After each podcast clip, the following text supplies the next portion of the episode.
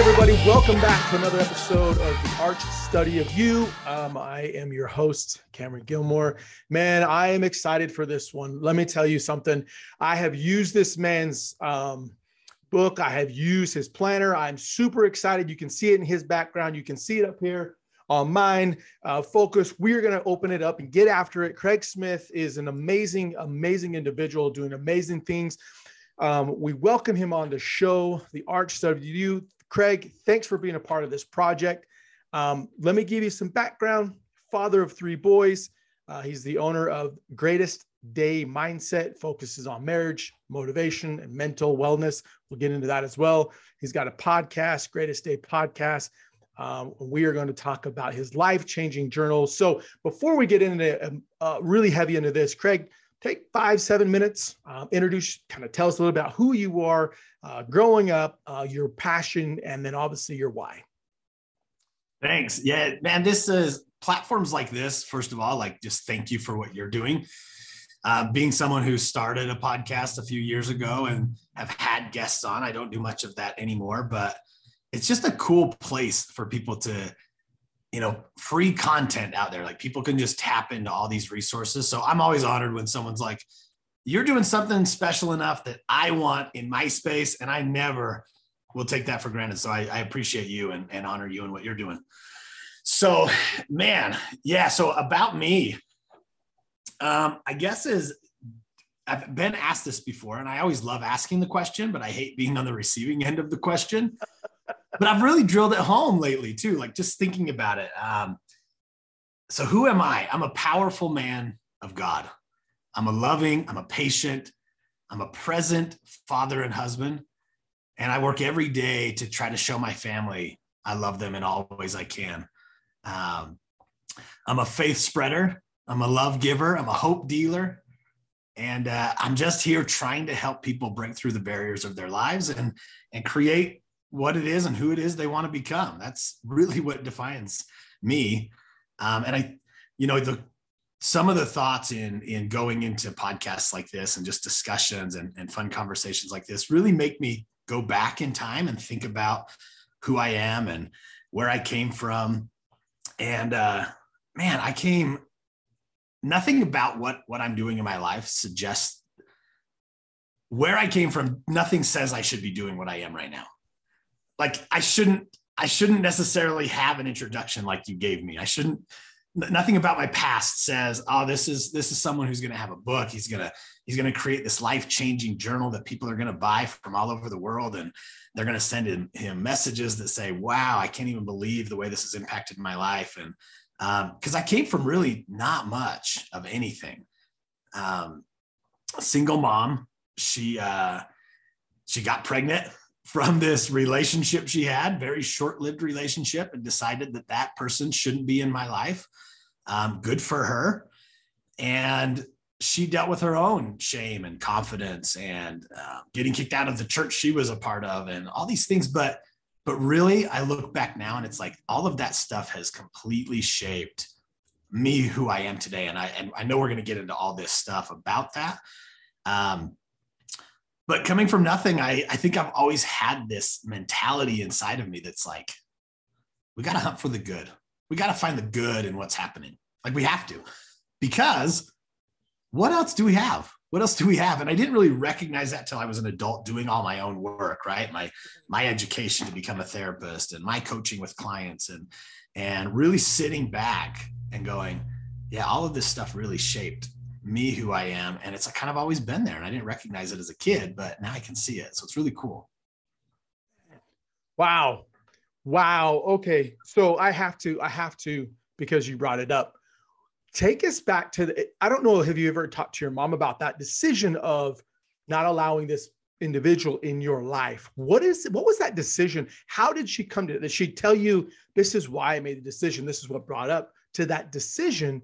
And how has that that decision obviously we'll get into it but tell, take us back to that decision first and then i'm going to have a follow-up question um, to to that but what was that decision like for your mom to say you're not a part of, this, of his life yeah.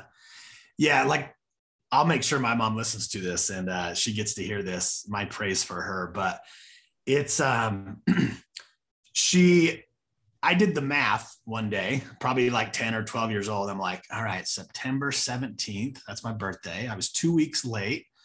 Let's go back nine months from there. That's about January 1st. Hey, mom, what was going on around uh, New Year's Eve of 19? and uh, she was like, we're not talking about that. We're not talking about that. Like, we're not, we're not doing that. I was like, I'm not stupid. This is, I got it. I got it. And she had she had i just talked to her two weeks ago about this two week two weekends ago and maybe i'll expand on that too but um, i have helped her really kind of clear some of that shame up and over the years and just being like mom you're you are exactly what i needed in the way i needed it to become the man i am today. Like be proud of the decision you made. There's zero shame based on this thing. Zero. But as a kid i saw this box had all these records in it and oh man, this okay. There's a name on the box, and it was my biological father's name. I didn't know that until I started to make connections of his mom wrote a book, a children's book, and I had a copy of it. I see her name because she gave it to me. She was more involved in my life than than he has ever been, right? And it was only right. very brief. Gave me a stuffed animal, gave me a book that she had published, a children's book. So I see her name and I'm like, oh, that's my biological grandma. I see the name on the, the box of records and I'm like, that's that's him. That's my dad. And so I asked her about it. And that's very uncomfortable for someone who hasn't dealt with those feelings. Yeah. And now here comes this kid, this 10 or 12 year old, I don't remember exactly when, but saying, Hey, what's up with this? Tell me about this name. What do you know about this name?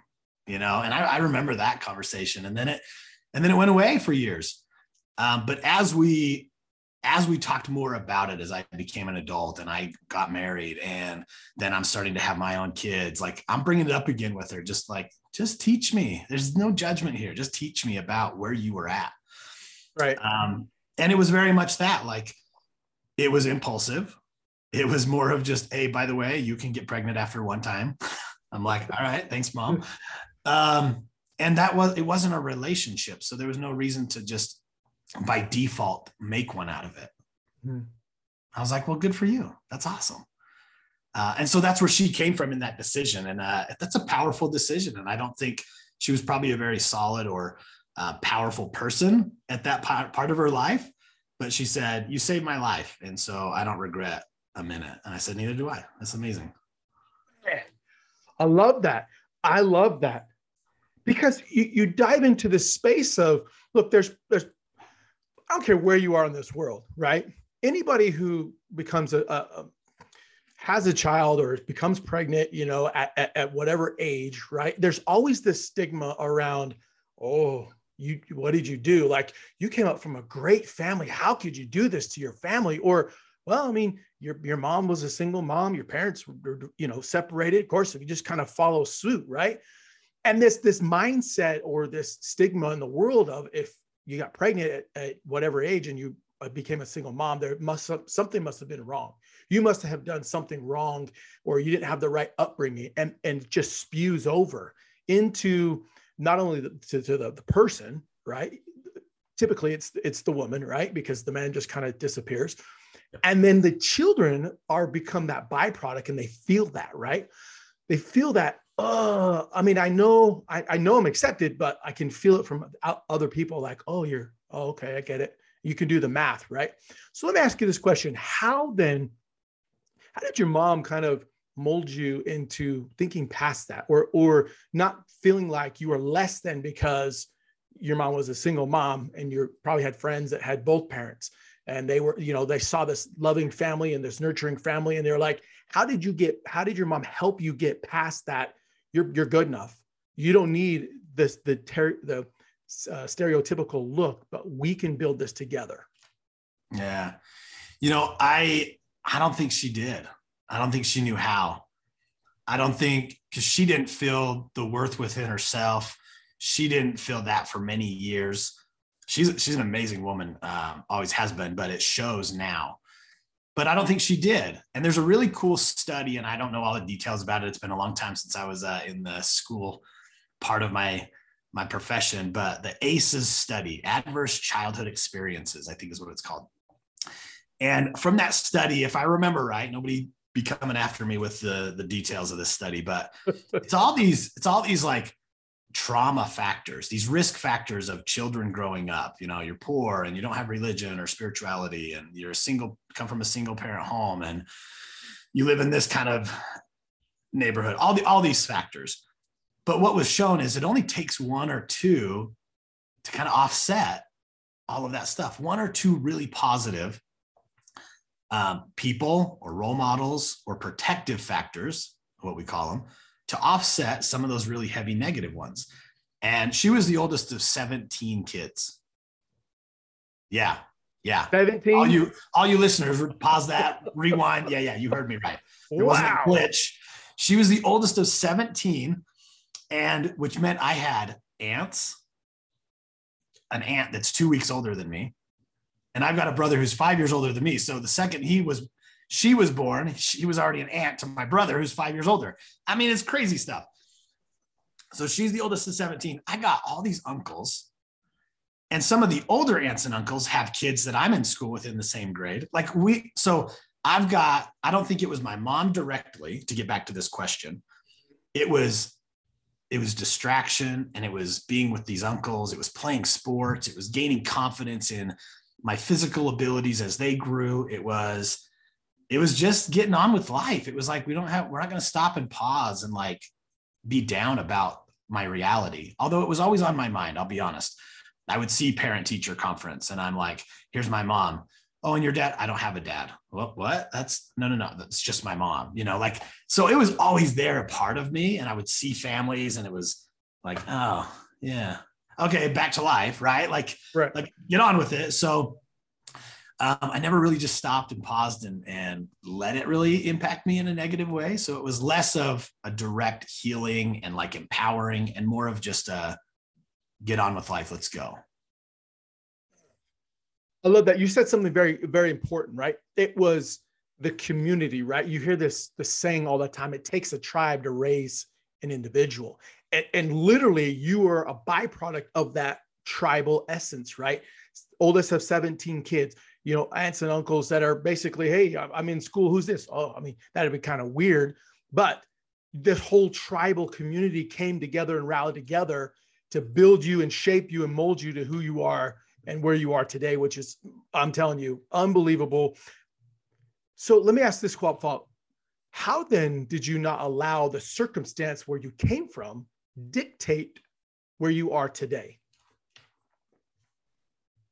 Oh, I love it. That's a great question. Um, again, I think it's looking back and we're pretty powerful individuals, like humans. We we can do a lot of things that we don't actually know we're capable of doing without knowing that we're even doing it. And so it was, I think it was just one, I didn't know what I was missing because I never had it. So I wasn't caught up on like, my dad left me and now I don't have him anymore. It's like I didn't have it. It's me and my mom. The end. Let's go.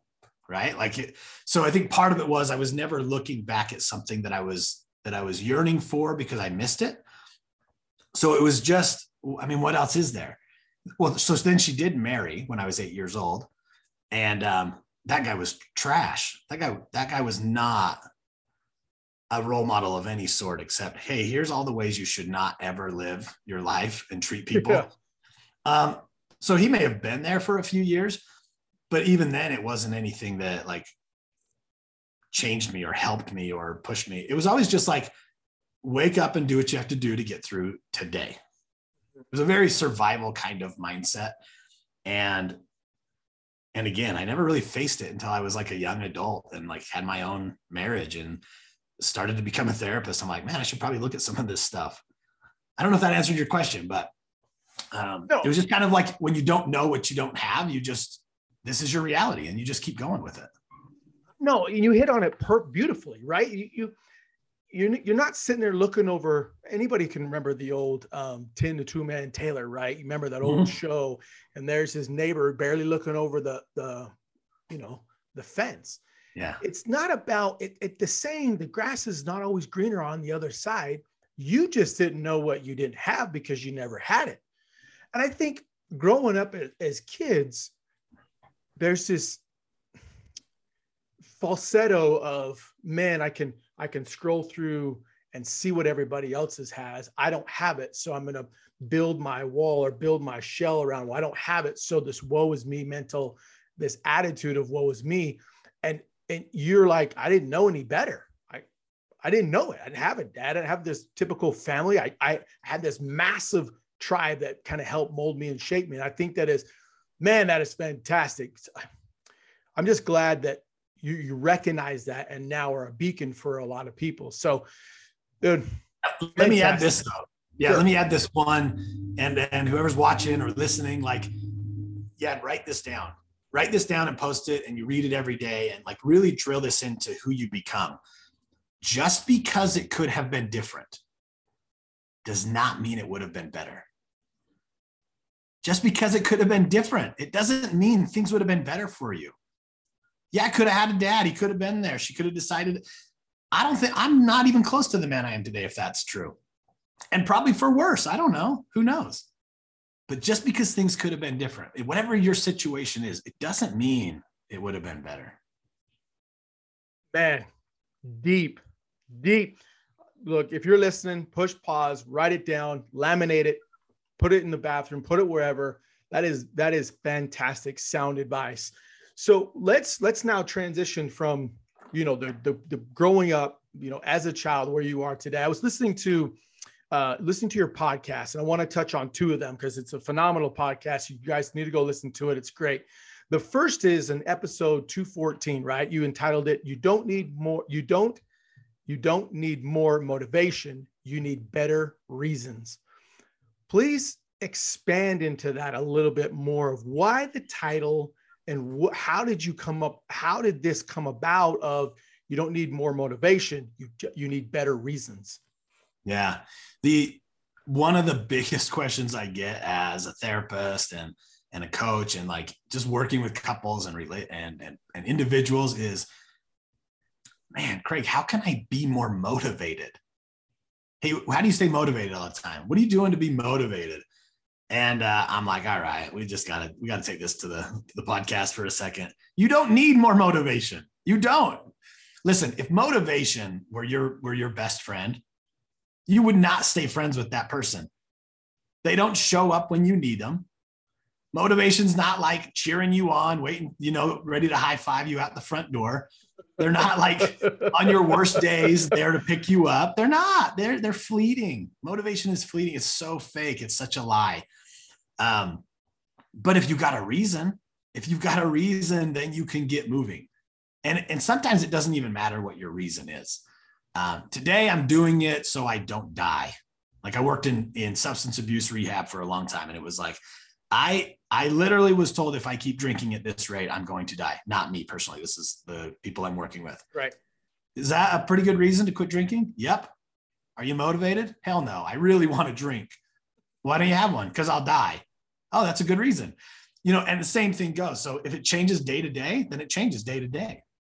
Motivation, we feel like we always just have to, we got to stay motivated. We got to stay in that place. And it's, and it's not like all the reasons of my upbringing, all the reasons of like, I'm not, I'm not letting my kids have the same kind of problems I had.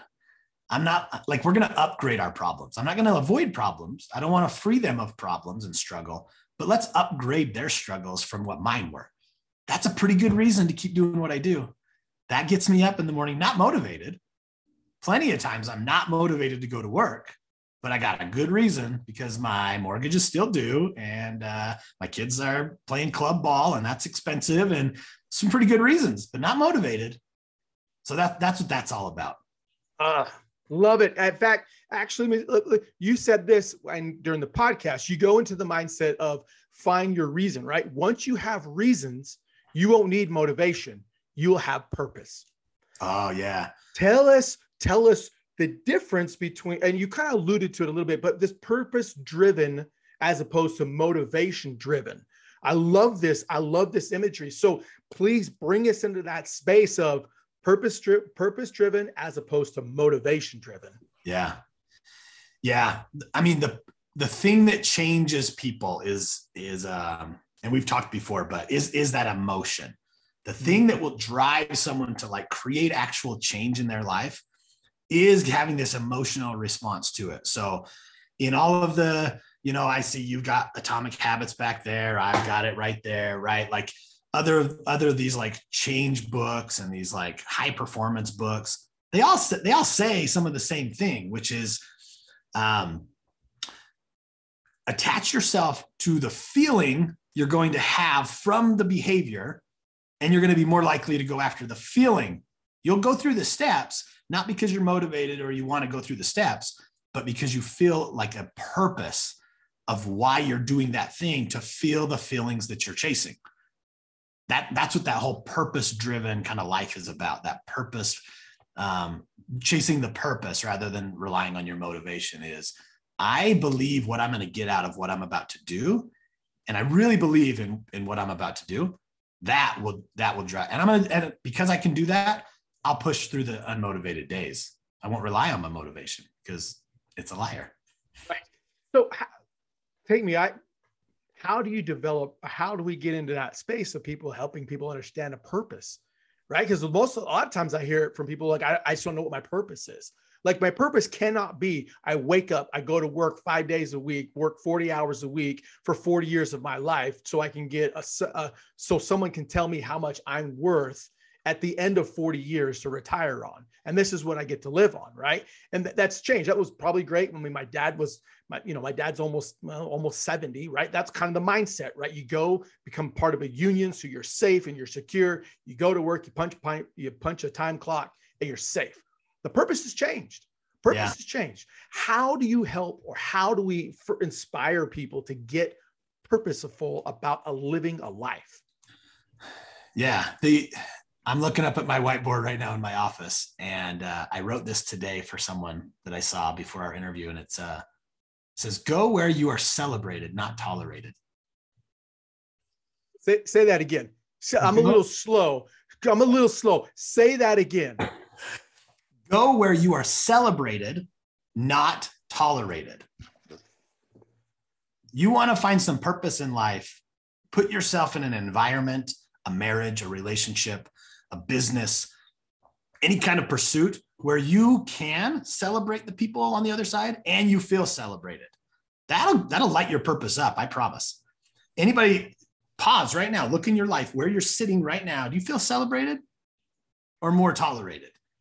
well, then you're not going to find your purpose. If you're just sitting in a place where you're constantly, it's just a level of tolerance that has to be offered today just to get through. Your purpose isn't in there. Your purpose is where you can be celebrated, where you can celebrate others, and you can feel again feelings, right? I know I'm a therapist. I know this whole feeling thing is, but it's that. It's about the emotion. People attach themselves to something emotional, an event in their life that is emotional, right? Like, um, what's that Disney movie? oh man, I forget, but there's the core memories, like the anger, and then there's a sad. Yeah. My kids will be like, "Dad, that's what it is." But it's inside out. Come on, inside Dad. out. There you go. I know I'm terrible. I'm so bad, but it's that emotion, right? It's that purposeful feeling that I feel uh, I, I'm being fulfilled, right? And that's I love that. I love that. I'm gonna re, I'm gonna go back and re-record or re-listen to that because that's such a powerful saying what have you what feedback do you get when you help people discover their purpose?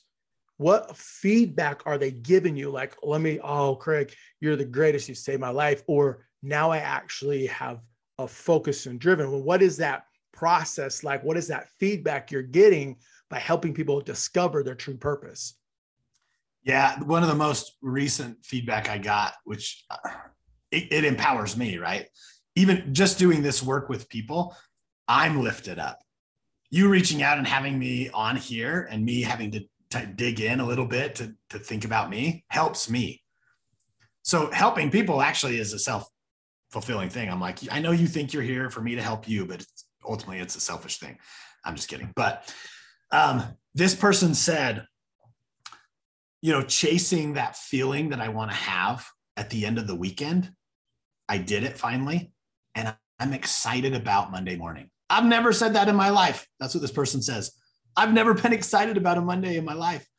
But I, I went after like this sense of fulfillment. I actually have a worksheet. I put I put a lot of my clients through a fulfillment worksheet. Uh, my balloon theory of life. Maybe we'll talk about it. But um, yeah, that was the feedback. Was like, wow, this is a really cool feeling. I chase fulfillment. I I had some celebratory moments, not just tolerated another weekend of like, let's get through it. And I'm actually excited to get up in the morning. I mean, who doesn't want to be excited about getting up in the morning, especially on a Monday? Right.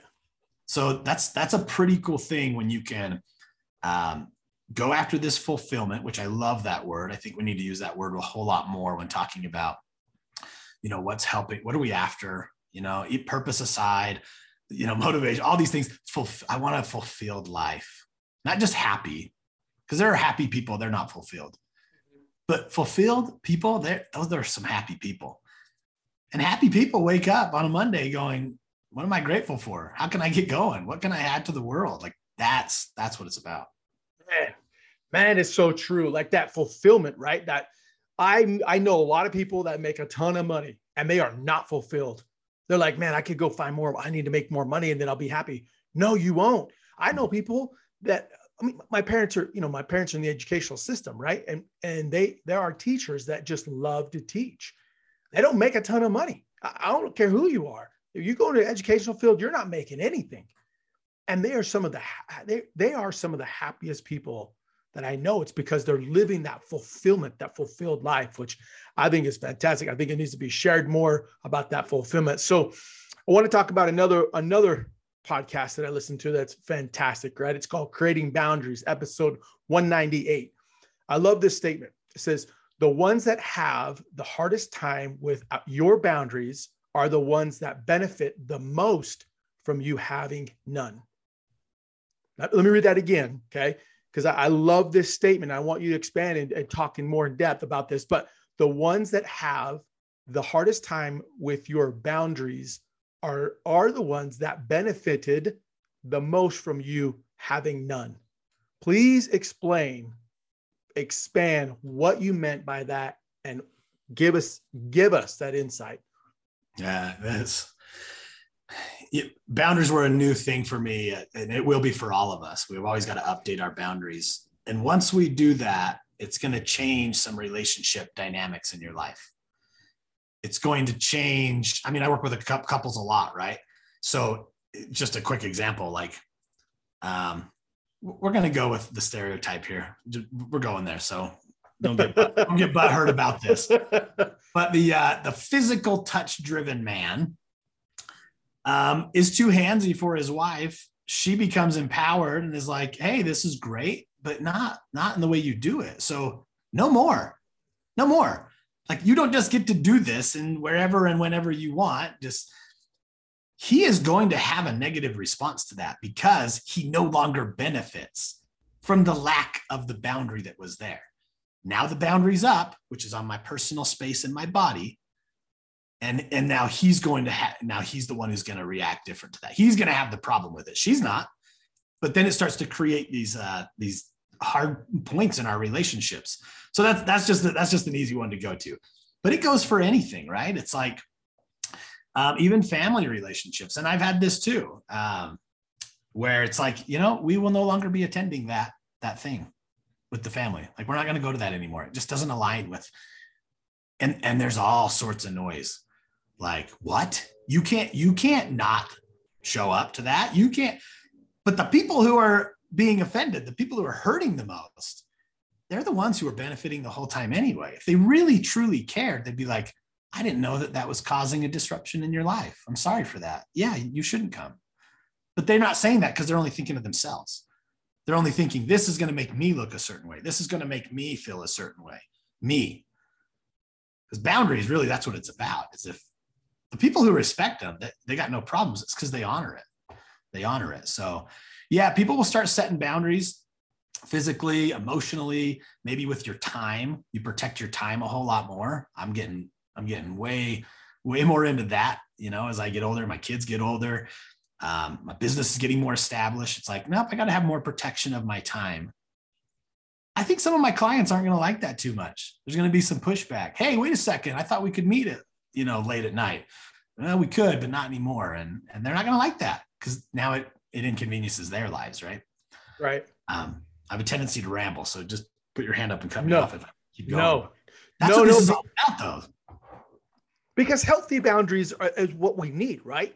People that uh, look, you're the victim, right? The victimizer, and then the hero. Like, I mean, there, we got to create some kind of boundaries. And at a young age, if you you we aren't taught how to create boundaries, we're not. Think about. I mean, I, you know, don't talk to strangers. Oh, okay. Who's a stranger? But yet, hey, you need you know be friendly. But you said not to talk to any strangers, right? Yeah. Well, what happens? You know, you know, you could get kidnapped. Oh, okay. But who's going to kidnap? Like, what does that look like? What are these boundaries? Healthy boundaries, because there's really unhealthy boundaries, and there's really, really healthy boundaries. And I love that. Let me ask you this question about family boundaries, because yeah, I, you know, we hear a lot about this. You know, families that are really in each other, intertwined in each other, everybody's lives, right? And uh, you got to be part of this, and you got to be part of that. And, oh, you got to, you missed this, and oh, you must, you must not like the family anymore.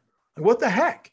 How? Just give us one or two key things that someone can do to help start to create healthy boundaries with that type of a family mindset. And what can they do when they start to feel that when they feel like they are the ones that are causing the problem? They feel that guilt inside, right? Help us understand. Take us into that if you could.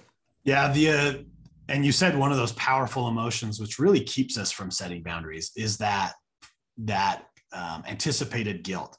I don't want to feel that. I'm I'm the bad one. There's going to be confrontation when I set a boundary. There's going to be um, there's to there may be rejection, ultimately meaning abandonment, and I don't want that. Like that doesn't feel good to me, so I don't set the boundary. There's to be, like you said, there's to be the guilt. There's to be maybe with this boundary, my safety is to be jeopardized. So no, I'm to just right. I'm to keep that. Or in that marriage example I gave, if I set this boundary, maybe my husband leaves me. Maybe maybe I end up losing my. Okay, so maybe I shouldn't do that. I'll just let it keep happening, or whatever the scenario is. So how we can do it is one of the most underused skills of humans, and that is difficult conversations. We've got to just start having conversations of like, and early, right? Even with the kids. What what is what? Let me ask you: Is a how many kids do you have? I have 10. 10 I- kids. I- yep. Okay. Um, one of the most triggering words for most dads or even moms that a kid can say is is what? I know you're on the spot. Just go with it. Uh, um, for me, it's like I can't. Ooh, okay, me too. That's I can't. don't- We don't say that in my house. That's we don't do that. I can't is worse than the F word to me because because you're limiting. You are already going in defeat. Yeah. You are already going in with Yes. this limiting belief of well, I can't do it. yeah. No. I did a I did speaking of podcasts, go back and look through somewhere in the podcast. I did a podcast titled I Can Figure This Out. Yes. So doing homework with my with one of my sons, I can't. I'm like, okay, we got you can't say this anymore. Instead, how about we say, I don't know, but I can figure this out. I can figure this out. So that was the change of the the language in that.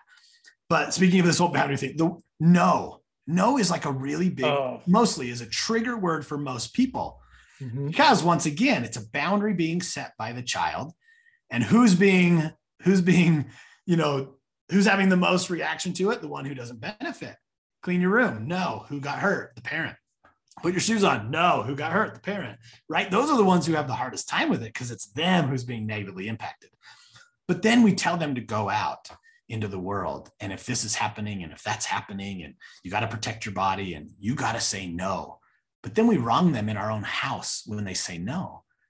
How confusing. How confusing is that, right? Like, you never say no to me. You don't say no. Don't you dare say no. I've said those words, by the way. I've said that. Like, don't say no to me. Yep. But then I want to empower them to be able to say no and have theirs, their. So I think there's some identity kind of like confidence confusion when we send wrong messaging. So it's like just let's have some conversation. What do you mean by that? No, son, talk to me. Talk to me. What's happening? Why the no? And I probably can understand a little more if I just listen. And then it's like, oh, I get it. Okay, so how about we do it in this way? But back to what I was saying was we got to have uncomfortable conversations. That's how we begin to set boundaries because ultimately it is going to feel We've all been taught that it is going to feel like rejection and abandonment. It is going to feel there's some guilt, maybe some shame attached to that. It is going to feel confrontational, which not many people will say is a positive word. It's not a negative word. Confrontation's great. We need confrontation.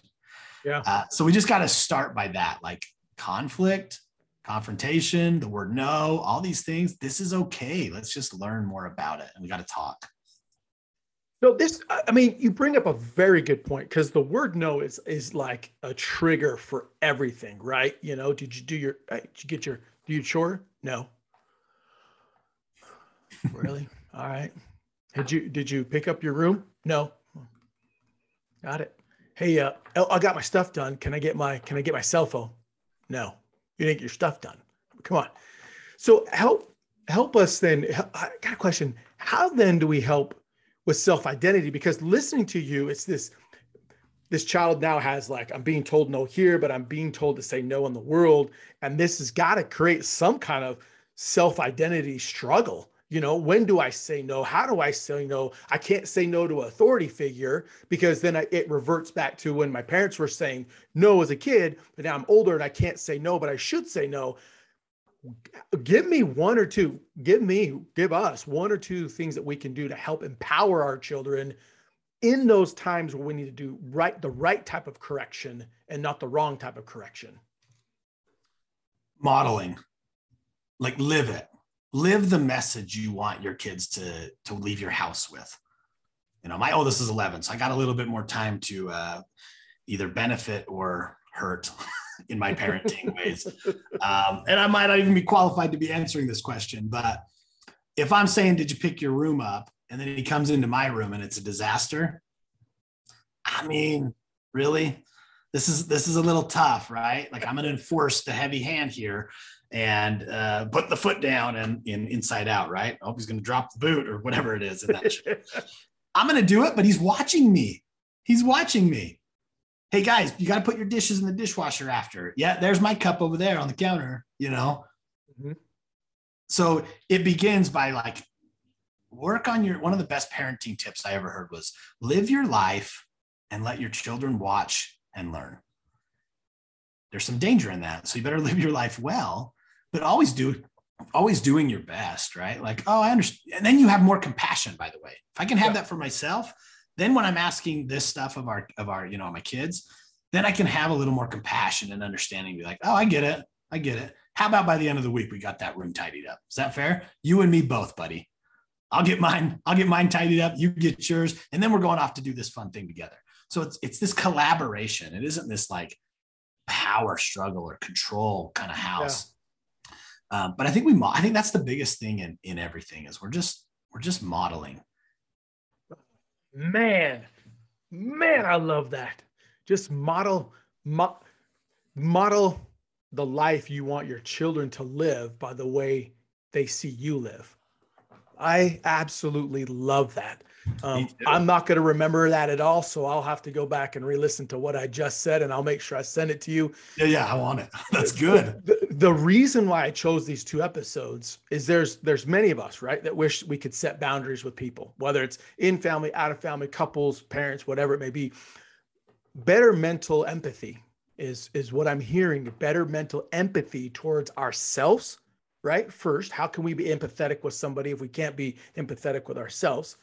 Those that are feeling not accepted or less than, or or those that that you know we we try to model after something else. So let me ask you this: power of journaling, right? The power of journaling, right? How does journaling and, and what better person to answer this than someone who preaches and teaches and we'll open this up in a second but how does journaling empower us you're speaking my love language now. Um, if we were on like you know a, a, live video on instagram i'd have all those heart eyes popping up right now. Um, i love it and i love it. I journaling is and go back to boundaries right? Like my mm-hmm. my kids more than often will than not will wake up and see me with my journal writing in the morning. Or at night my wife's like hey did you get are you still going to journal? Like it's just kind of built in now right so that's a boundary that i haven't even like had to enforce. It's just an expectation that's been set. Um, but it's that time again modeling right? It's that it's that moment of saying you are worthy of taking some time for you. Like you deserve some just that protected time for you and your thoughts and and whatever's inside that. And that's why i created this journal anyway. It's not just a book with open you know pages and lines. Like there's prompts in there and there's there's some words in there that are that are teaching you and pushing you in a direction and, and it's it's all about the science of the brain and, and teaching that but the power of journaling is just that um, it's a wiring process inside of the mind that like anything else any other programming we're doing in life um, it's an intentional programming to start to hunt for the good inside yourself and outside of yourself in, in the world. So, what's the difference then with journaling of I'm going to record it on my phone, I'm going to type it on my keyboard, I'm actually going to take pen to paper and write it down. What what is the difference? What what has the biggest impact to you as an to me as an individual, to as a child of those three things, and which of those three things would you recommend? Any of them, if you're doing nothing, just start. just right. just start. Start exp- start speaking your heart in some form. Type it, great. Speak it into your phone. I've done that. Um, but there is such a power in coming back with that tool in your hand and you're ready to write. I mean, think if you if we write the sentence, Cam, you are a phenomenal human. How, how that took me a split second to say. If I'm writing it, I'm probably still writing it at this point right now. Yeah. So by writing it, I'm slowing down my thoughts. I'm slowing down the process of my own mind. So now I'm formulating it in my mind. I'm moving my hand in a way that's writing the word. I'm reading it as I'm actually writing it to make sure I'm getting it the way I want to say it. And now it's there and I can look at it again. I just got it five times more than speaking it or than typing it. The process itself, I engaged so many more senses by by writing it. And then here's the coolest part.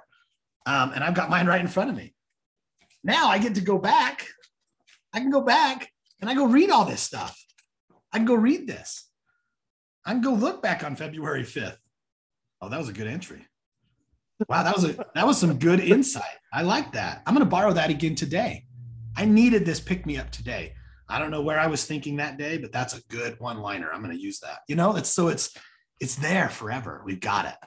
And here's the here's the for me one of the coolest parts. And my my best friend and and uh, coach and mentor who died before he even knew or I knew he existed. So it's all just made up in my mind. Jim Rohn. He he's the great like he's the greatest he's anyway he has he has said the thing that you're going to leave behind that's going to be the greatest gift to your posterity it's going to be your journals. They're going to open that up and here is a literal story. And, and how is it how much is it filled? So um anyway your your thoughts. I know you, you've been trying to jump Man, in like, no. no look I, I, I was I knew this I knew this was going to be so good. I knew this was going to be so impactful because in my mind I had always thought right I, I, like your hands like my hands when you can when you hold your hands up into the sky right it, your motions and everything it reaches all the way through it, it pushes out through the fingertips and that's the last place that it leaves but also when you reach in your hand you're also it's two it's a two it's a dual direction. You're pushing out the bad, but you're welcoming the good. When I take that piece of paper, when I take that pen or pencil, whatever, a crayon or whatever it is, and I'm writing it on that page, I'm pushing my thoughts through my fingertips. And as I'm writing it, I am seeing the affirmations, or I am seeing the negative, or I am seeing the positive, or I am seeing anything that is up here is now on, now it's etched in stone. We're not old school, but we're etching it in stone. And I look, my journal is all over the place at, at, best. There's parts when I'm like, oof, my kids read this and I'm like, my dad said what? And they're like, yeah.